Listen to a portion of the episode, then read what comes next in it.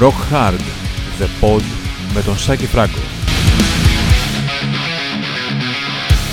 Γεια χαρά σε όλους, είμαι ο Σάκης Φράγκος και ακούτε το Rock Hard The Pod.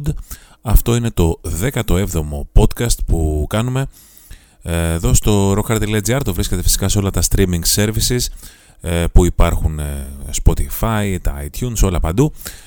Τα γνωρίζετε όλα αυτά και φυσικά όπως κάθε εβδομάδα υπάρχει ο σχετικός αγώνας για να δω τι ε, θέμα θα έχει το απόψινό, το σημερινό τέλος πάντων podcast. Εγώ ε, είμαι λίγο μεταμεσονύχτιος τύπος και οι ηχογραφήσεις γίνονται βαθιά μεσάνυχτα. Για την ακρίβεια η ώρα που βλέπω τώρα στην οθόνη του υπολογιστή μου είναι 2.30 μετά τα μεσάνυχτα.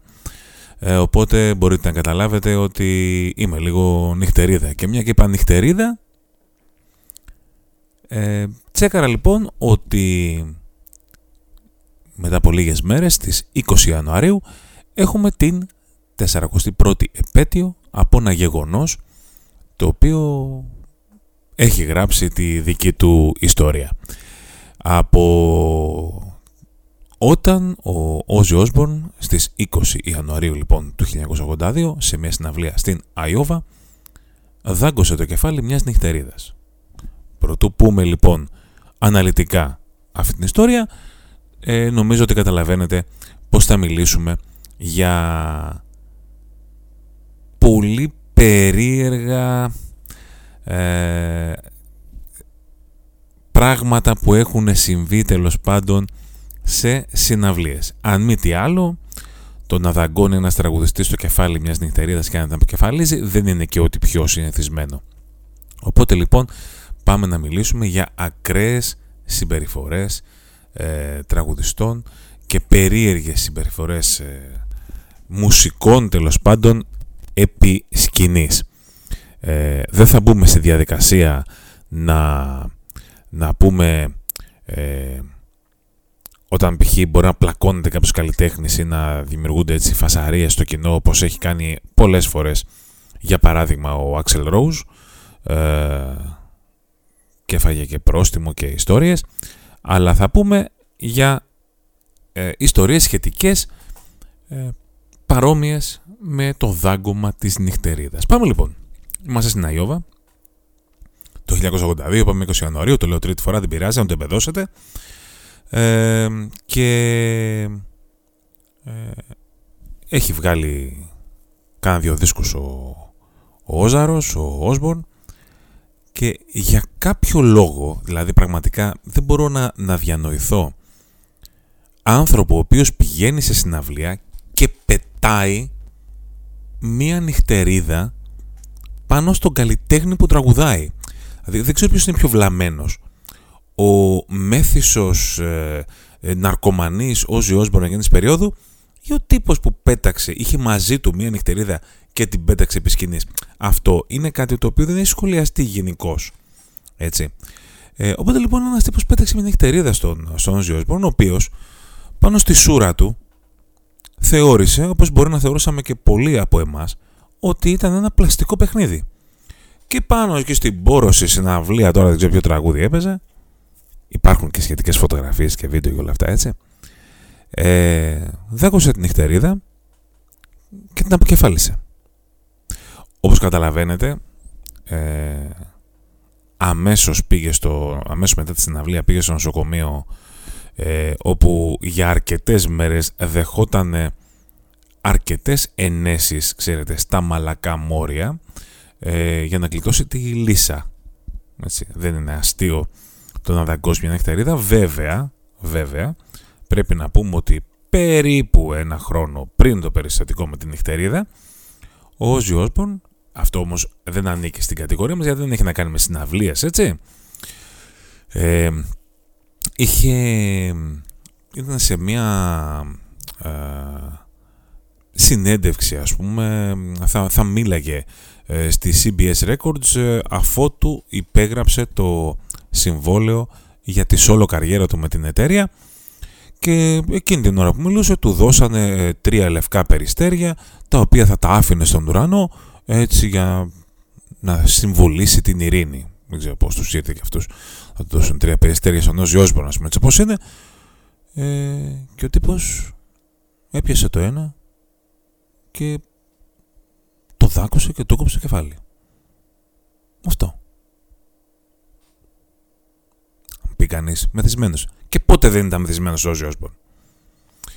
Το ηθικό δίδαγμα της ιστορίας ποτέ μην αφήνετε πτηνά να κυκλοφορούν γύρω από τον Όζη. Ο οποίος βέβαια ήταν τόσο χάλια εκείνη την περίοδο από τα ναρκωτικά και το ποτό, δεν ήταν το χάλι του Ultimate Sin, αλλά είχε κάνει πολύ μεγάλη χοντράδα, περίπου ένα μήνα, έτσι, να μην τα ξεχνάμε και αυτά. Ε, είχε φορέσει ε, το, ένα μήνα μετά την, το περιστατικό με την νυχτερίδα, έτσι. Είχε φορέσει το φόρεμα της γυναίκας του, της Sharon Osbourne, ε, για να κάνει μια φωτογράφηση κοντά στο Άλαμο που υπήρχε ένα κενοτάφιο για όσους είχαν πεθάνει στη μάχη του, είχαν σκοτωθεί στη μάχη του Άλαμο. Και τύπος απλά σήκωσε το φόρεμα και άρχισε να κατουράει στο μνημείο. Αυτό, όπως είναι φιλικό, όπως είναι φυσικό, συνελήφθη και έκανε πάρα πολλά χρόνια να ξαναπαίξει εκεί πέρα στο Σαν Αντόνιο με πτηνά ε, είχε να κάνει και ο Άλις Κούπερ. Ο Άλις Κούπερ, έτσι, είναι ο νονός του shock rock. Για ποιο λόγο; Γιατί πάνω στη σκηνή είχε γκιλοτίνες, έχουμε πει σε παλιότερο podcast ότι πόσες φορές είχε πάει να σκοτωθεί από την γκυλοτίνα, έτσι. Ε, πέταγε ψευτικό αίμα, ανέβαζε φίδια πάνω στη σκηνή, κάτι σπαθιά, κάτι τέτοια η περίεργη ιστορία με τον Άλλη Σκούπερ όμως, πραγματικά κάτι αδιανόητο, πραγματικά κάτι αδιανόητο, έχει δύο οπτικές γωνίες. Η μία οπτική γωνία είναι κατά τη διάρκεια ενός ε, show, ενός live show στο Τορόντο του Καναδά το 1969, πάλι κάποιος από το κοινό, προσέχτε τώρα, λέει κάποιος από το κοινό πέταξε πάνω στη σκηνή ένα κοτόπουλο. Στην Αϊόβα το 81, το 82 είχαμε τύπο που κουβάλαγε νυχτερίδα και την πέταξε πάνω στη σκηνή. Στο Τορόντο το 69 είχαμε τύπο που κουβαλούσε ένα κοτόπουλο ζωντανό και το ανέβασε σκηνή και ο Άλις Κούπερ το έπιασε, το πέταξε κάτω στον κόσμο, ο οποίος το ξεποπούλιασε κανονικά. Αδιανόητο. Έτσι, ο μπασίστας ε, που είχε ο Άλις Κούπερ σε εκείνο το συγκρότημα τότε, το 1989, είπε στη βιογραφία του, μάλλον έγραψε στη βιογραφία του, ότι η μπάντα είχε δύο ε, κοτόπουλα, τα οποία τα είχε σαν κατοικίδια. Ε, τα οποία τα χρησιμοποιούσαν απλά για να κάνουν κάποιες πλάκες επί σκηνής. Το αφήνω και αυτό ασχολίαστο. Δηλαδή τώρα περιοδεύεις και έχεις μαζί σου δύο κοτόπουλα και κάνεις πλάκες, κάνεις πλάκες ο ένας τον άλλον επί σκηνής. Ε, κάποια στιγμή ε, Έγινε ένα σκηνικό, έγινε ένα από αυτά τα τρελά που έκανε τότε ο Άλις Κούπερ. Ο κιθαρίστας του ε, έπεσε κάτω, ε, είχε μαζί του ένα πυροσβεστήρα. Εκείνη τη σκηνή λέει, εκείνη τη στιγμή εμφανίστηκε ο Άλις Κούπερ κρατώντας το ένα από τα δύο κοτόπουλα. Χριστός και, και, και Παναγία δηλαδή. Ε, και, τον, και πέταξε το κοτόπουλο προς τον κόσμο ε, θεωρώντας ότι το κοτόπουλο αυτό θα μπορούσε να πετάξει. Δηλαδή την είδε ότι δεν είχε... Ε, αυτό δεν είναι κοτόπουλο που έχω εγώ. Αυτό είναι περιστέρι. Φυσικά λοιπόν έπεσε κάτω στον κόσμο, το τσαλαπατήσαν, το φάνε, τέλος πάντων πάει. Αυτό. Και φυσικά αυτό το σκηνικό ε, ήταν, αφού ο Alice Cooper ήταν στο ξεκίνημα της καριέρας του, νομίζω ότι τον βοήθησε κιόλας φοβερά πράγματα. Δηλαδή, ο ένας πάει σε συναυλία με... με, περιστη... με... με νυχτερίδα και όλος πάει με κοτόπουλα. κοτόπουλα συναυλίες. Λοιπόν, ε, πάμε σε κάτι πιο φρέσκο. Πάμε στο Slipknot, όπου σε μια συναυλία τους ο, ο περκασιονίστας που έχουν, ο κλάουν, ο Σον Κρέιχαν, είχε βρει ένα πεθαμένο κοράκι. Ε, το οποίο το έβαλε σε μια γυάλα, το πήρε μαζί του σκηνή και στην πορεία της συναυλίας πέτακε κομμάτια του στο κοινό από το ψόφιο κοράκι. Αυτό. Και θέλω να μου πούνε ότι και η ήταν καλά. Μάλιστα. Ε, πάρα πολύ περίεργο, πάρα πολύ περίεργο ήταν το σκηνικό με τους Tool και τον τραγουδιστή του το Maynard James Keenan. Ο Maynard James Keenan υπάρχει και σχετικό βίντεο το οποίο απόλαυσα να το βλέπω, το είχα πάρα πολλά χρόνια να το δω. Σε μια συναυλία του δεν θυμάμαι ε, σε μια συναυλία των Tool δεν, δεν θυμάμαι πότε ε, είναι γενικώς πάρα πολύ περίεργος έτσι. σε εκείνη τη συναυλία λοιπόν φόραγε ένα σόβρακο παπούτσια και ήταν βαμμένος με μπλε μπογιά. Ανέβηκε λοιπόν ε, πάνω στη σκηνή ένα άτομο το οποίο προφανώς ήθελε να δει από κοντά τα ενδάλματά του. Ο Κίναν, ο οποίος ε, κάνει πάρα πολλά χρόνια ζίου ζήτσου, τον έπιασε λοιπόν τον τύπο, του έκανε μια λαβή του έκανε κεφαλοκλείδωμα, τον κράτησε κανένα δεκάλεπτο κάνοντάς του κεφαλοκλείδωμα, ο τύπος δεν αντιδρούσε. Ε, νομίζω ότι την έβρισκε κιόλας, δηλαδή ότι κοίτα μου κάνει κεφαλοκλείδωμα ο τραγουδιστής του αγαπημένου συγκροτήματος και ο Κίναν συνέχισε να τραγουδάει.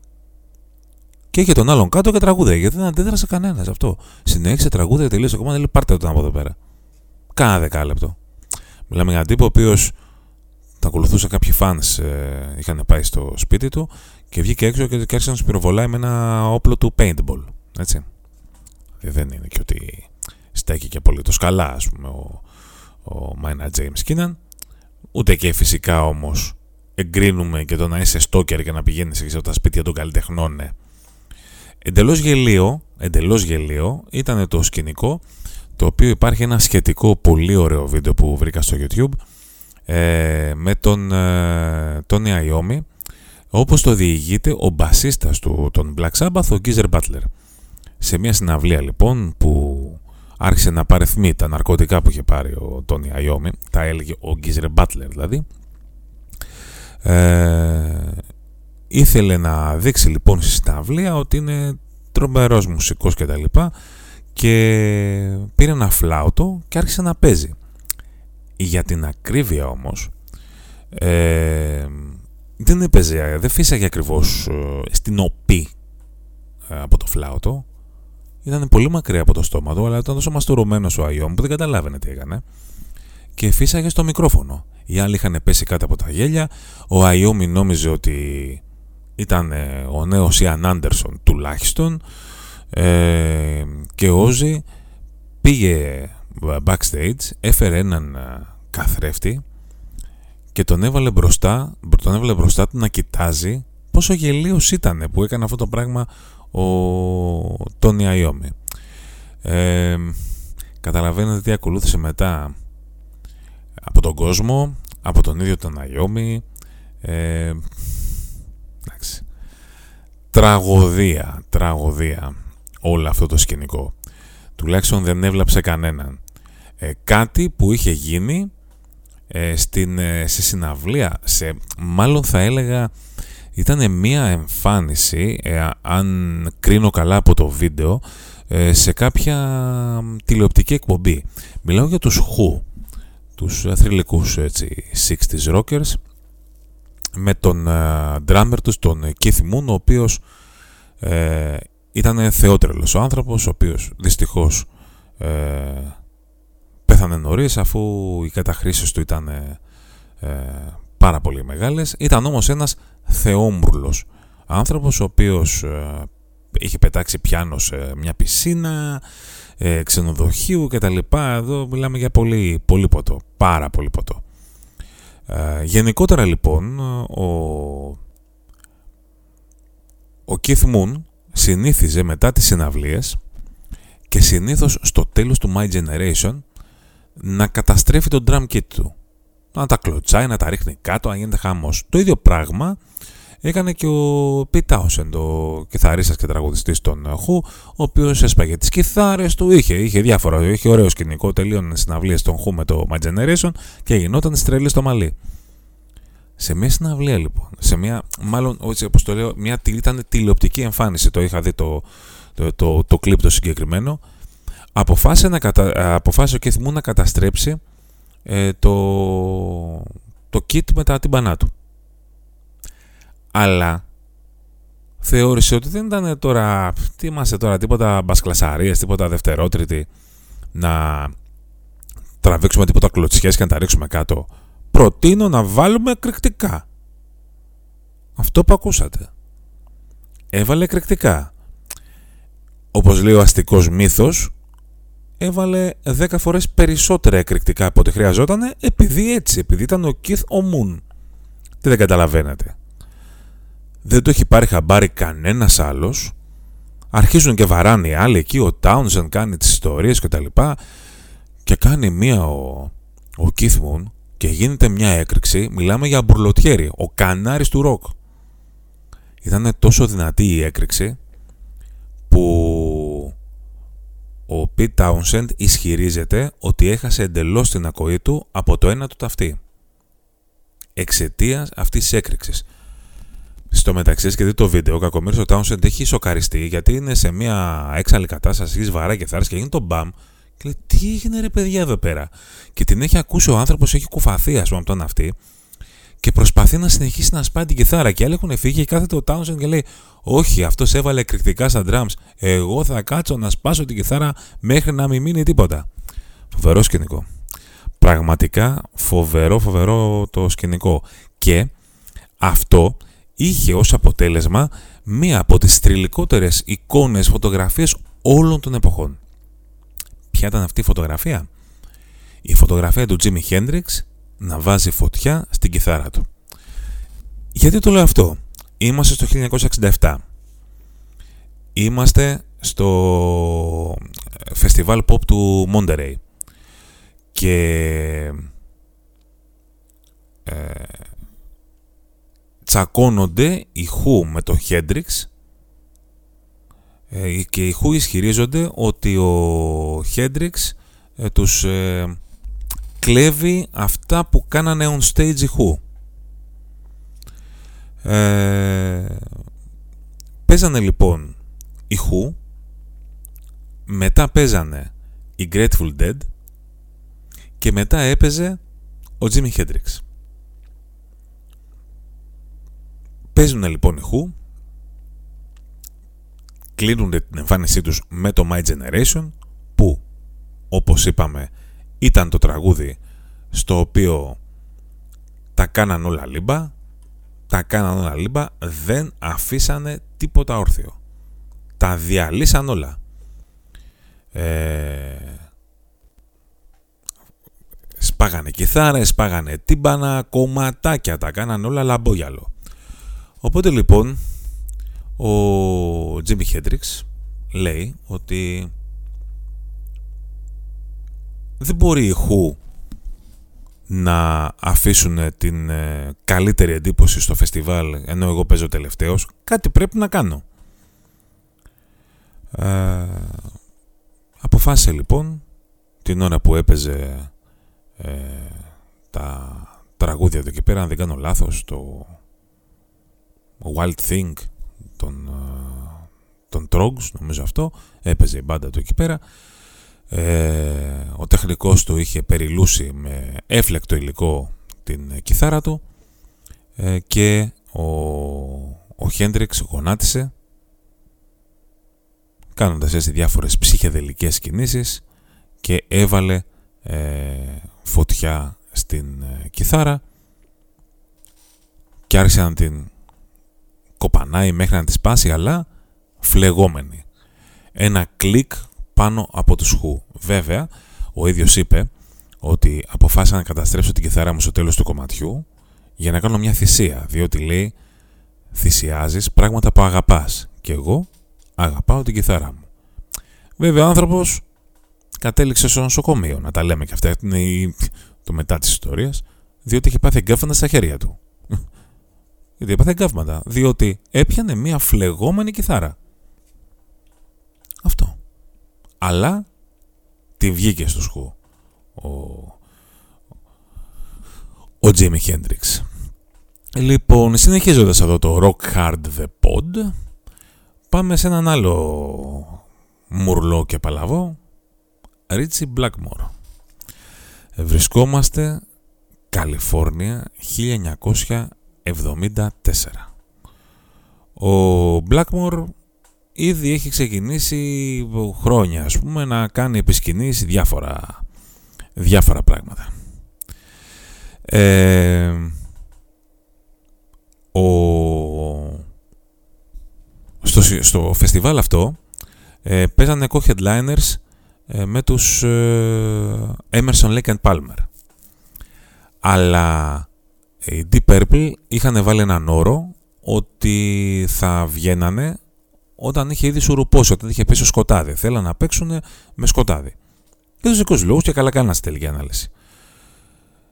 Τους ειδοποιήσανε ότι έπρεπε να βγουν αρκετές ώρες νωρίτερα από αυτό που ήταν προγραμματισμένο και ο Blackmore τι έκανε, αποφάσισε να κλειδωθεί μέσα στο χώρο που βρισκόταν για 2-3 ώρες και να μην βγει.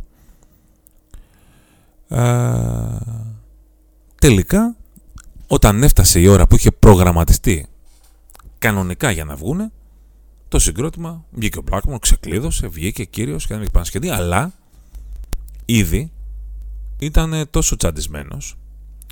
Ε, όλα αυτά τα βλέπετε υπάρχουν στο YouTube, δηλαδή πραγματικά αυτό είναι, είναι, είναι απίστευτο. Ε, είναι αυτό το California Jam τέλος πάντων όπως το λένε. Ε, βάζει λοιπόν ένα ρόντι του και ρίχνει ε, βενζίνη στους ενισχυτές του. Πιάνει μια κιθάρα, τη σπάει, επιτίθεται σε μια κάμερα που ήταν πάνω σε, σε ράγες ε, αρχίζει και κοπανάει την κιθάρα του πάνω στην κάμερα. Βλέπετε από ένα σημείο και μετά αρχίζει και θολώνει και η κάμερα. Ήταν και δύο και ο κάμεραμάν, ας πούμε. Σπάει την κιθάρα, την πετάει στον κόσμο. Ε, αλλά επειδή είχαν ρίξει ε, πετρέλαιο, βενζίνη τέλος πάντων ε, πάνω στους ενισχυτές, έχει νέκρηξη και έπιασε φωτιά η σκηνή. Αφού λοιπόν τη σβήσαν τη φωτιά, ο Blackmore συνέχισε να σπάζει κιθάρες και να τις πετάει στον κόσμο σπασμένες. Ε, το αποτέλεσμα ποιο ήτανε; Ευτυχώς κανείς δεν τραυματίστηκε, κανείς δεν κάηκε. Θα μπορούσαν κάλεσαν να είχαν καεί ζωντανοί πάρα πολύ, ιδίως άνθρωποι που ήταν backstage με το συγκρότημα και δουλεύαν στο συγκρότημα. Ε, τα, το, το, το συγκρότημα έπρεπε να πληρώσει 10.000 δολάρια που εκείνη την εποχή ήταν ένα απίστευτα μεγάλο ποσό ε, αλλά τη γλιτώσανε, γλιτώσαν και τη σύλληψη διότι το σκάσανε με ελικόπτερο. Αυτή ήταν η φοβερή, μία από τις φοβερές ιστορίες του Richie Blackburn. Νομίζω ότι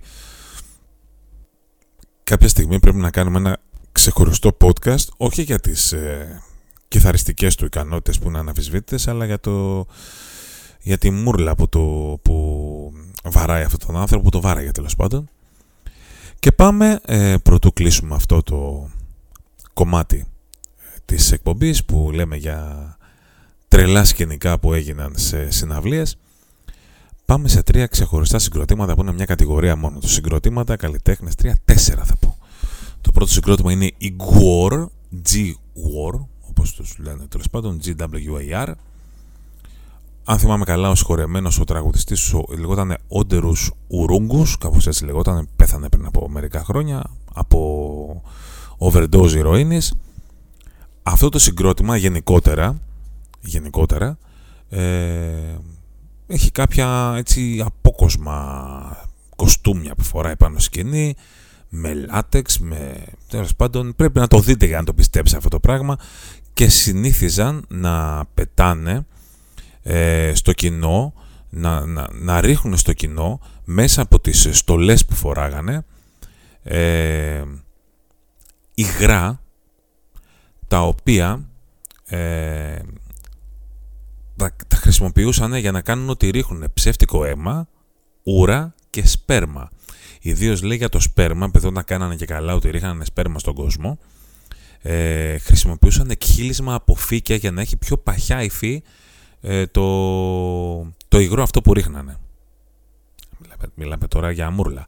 Είχαν βγάλει, μιλάμε για ένα συγκρότημα που το 1994 είχε βγάλει ένα δίσκο που λεγόταν This Toilet Earth και βρισκόμενο στη Γερμανία ε, τα δισκάδικα για την προώθηση εκείνου του δίσκου πουλούσαν το άλμπουμ μέσα σε λεκάνες τουαλέτας.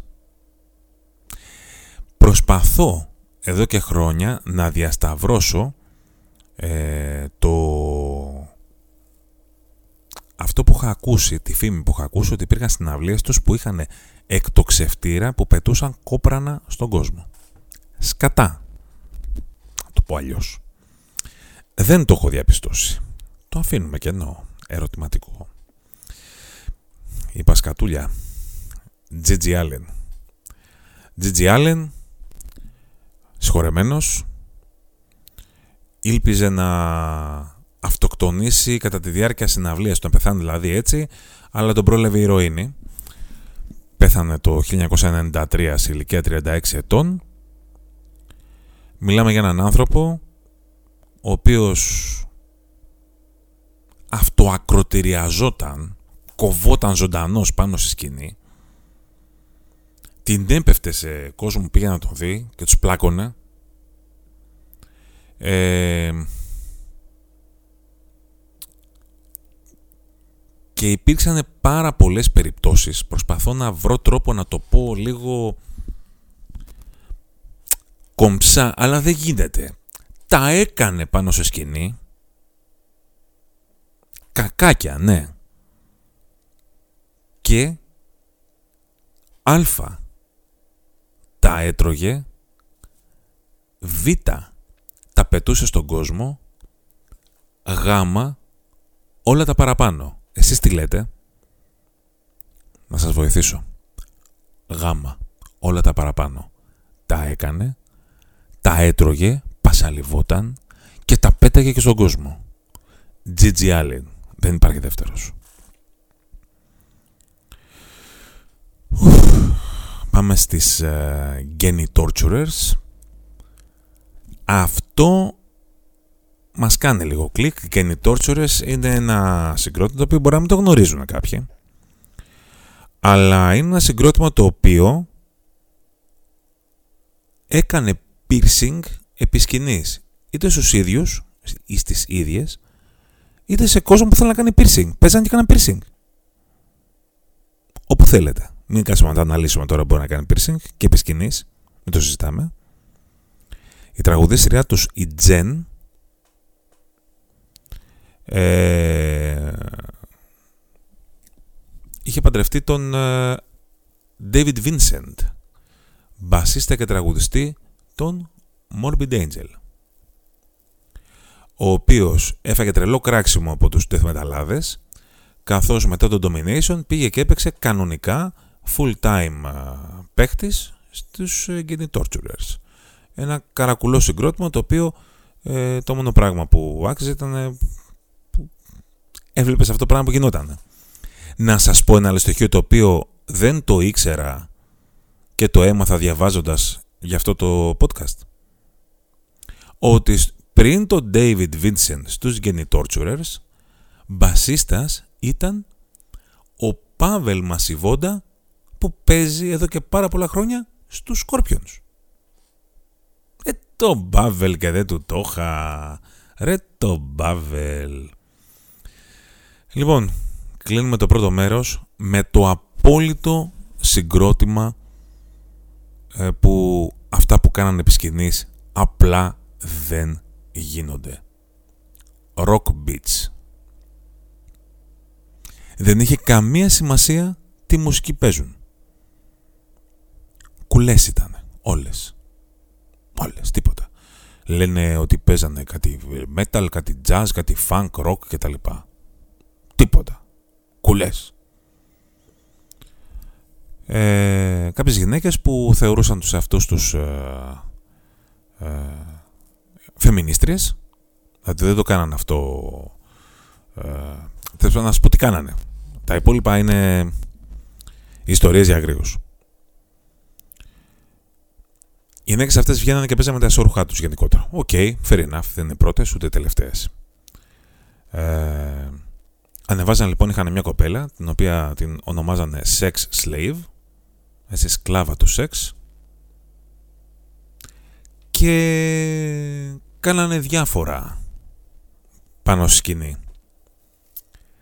τα οποία μπορεί και να υπάρχουν στο YouTube αλλά δεν νομίζω ότι μπορώ να τα περιγράψω. Νομίζω ότι τα καταλαβαίνετε όμως.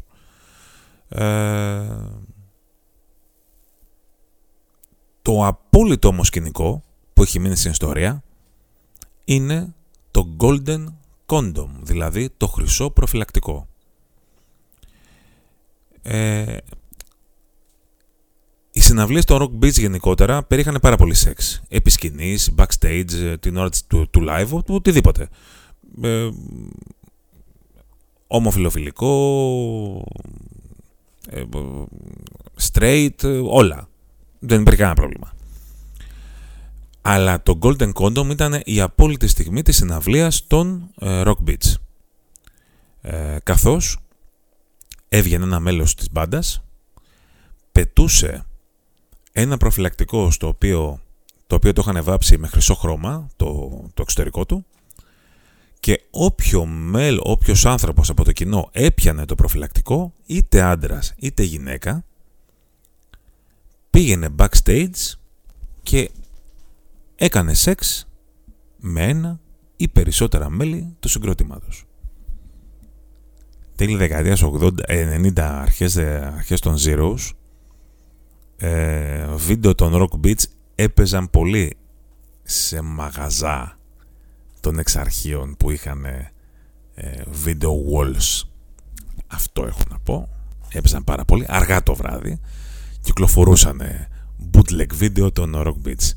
Αυτά λοιπόν τα ωραία ε, για τρελές, θεότρελες, θεόμουρλες ιστορίες θεότρελων, θεόμουρλων μουσικών που έκαναν τα δικά τους κόλπα επί σκηνής.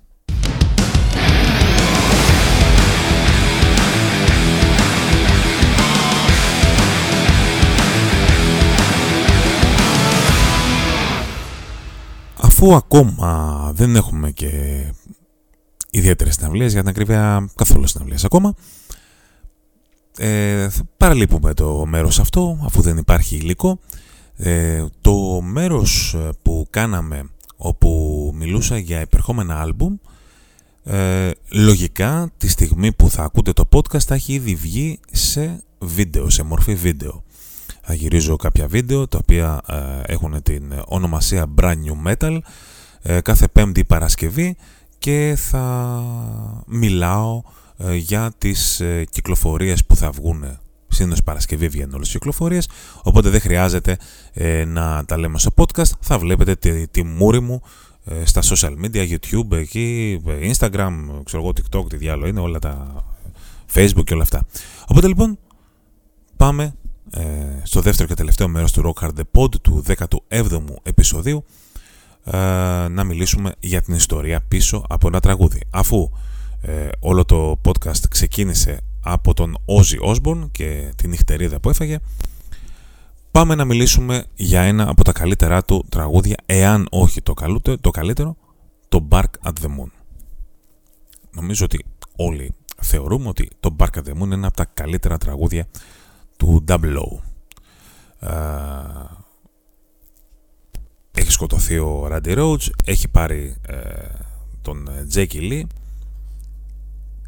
έχει δημιουργήσει ένα εκπληκτικό άλμπουμ, το, το Bark of the Moon, ε, το οποίο ο ίδιος ο Ozzy ε, αν δεν κάνω λάθος, σε ένα best of που είχε βγάλει το Osman, Osman Cometh, ε, είχε πει ότι ο τίτλος βγήκε από ένα αστείο που έλεγε όταν έπινε, δηλαδή συνέχεια, που έλεγε Eat shit and bark at the moon.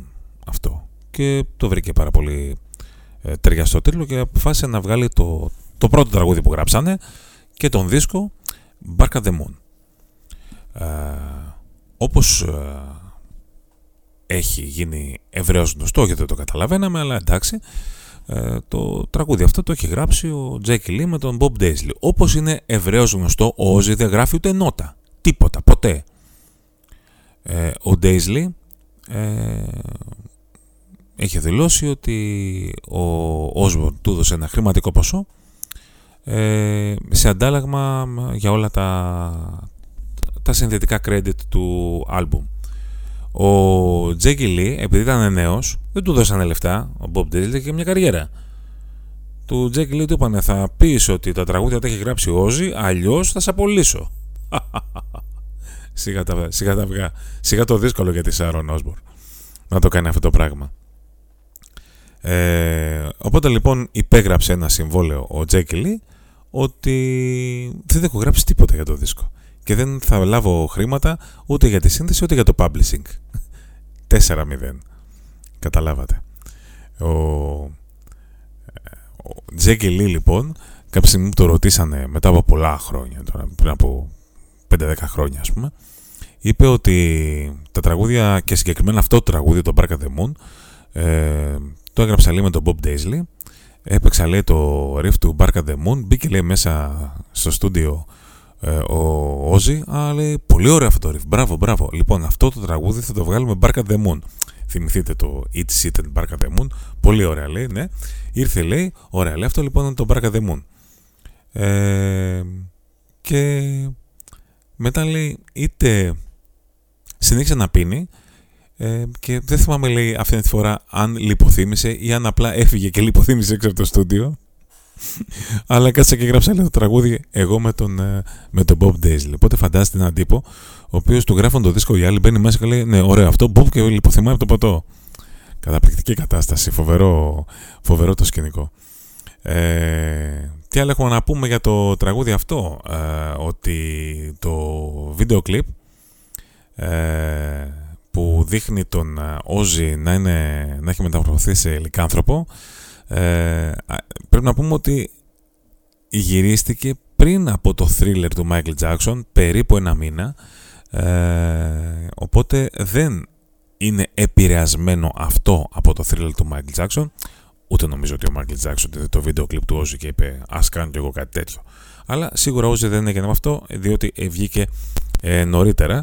Ε, είναι καταπληκτικές να ψάξετε να βρείτε στο ίντερνετ τις φωτογραφίες που το κάνανε make-up και τον ντύνανε και τα λοιπά για να γίνει ε, και ο λικάνθρωπος ε, το οποίο βίντεο γυρίστηκε σε ένα παλιό ψυχιατρίο ε, και ήταν πραγματικά ένα από τα ήταν το πρώτο concept βίντεο του Ozzy και νομίζω ότι είναι ένα από τα καλύτερα βίντεο κλιπ που είχε βγει ε, εκείνη την περίοδο. Ε, βέβαια, πρέπει να πούμε ότι ε, υπήρξε ένας ε, 20χρονος Καναδός ο οποίος ισχυρίστηκε ότι άκουγε τον Barca the Moon και εξαιτίας αυτού ε, σκότωσε μια γυναίκα και τα δύο παιδιά της. Όλα αυτά πριν γίνει η δίκη του Όζη για το Suicide Solution που σας μιλήσαμε στο προηγούμενο podcast. Αυτά λοιπόν μη μακρηγορούμε άλλο. Αυτό λοιπόν ήταν και το σημερινό, απόψινό, οτιδήποτε θέλετε. 17ο Rock Hard The Pod με το Σάκη Φράγκο. Να είστε όλοι καλά. Προτείνετε φυσικά οπουδήποτε με βρείτε και τα λοιπά ε, κάποιο θέμα το οποίο θέλετε να, ε, να καταπιαστούμε ε, και να μιλήσουμε σε ένα επόμενο podcast. Να είστε καλά. Ευχαριστώ πάρα πολύ. Αντίο.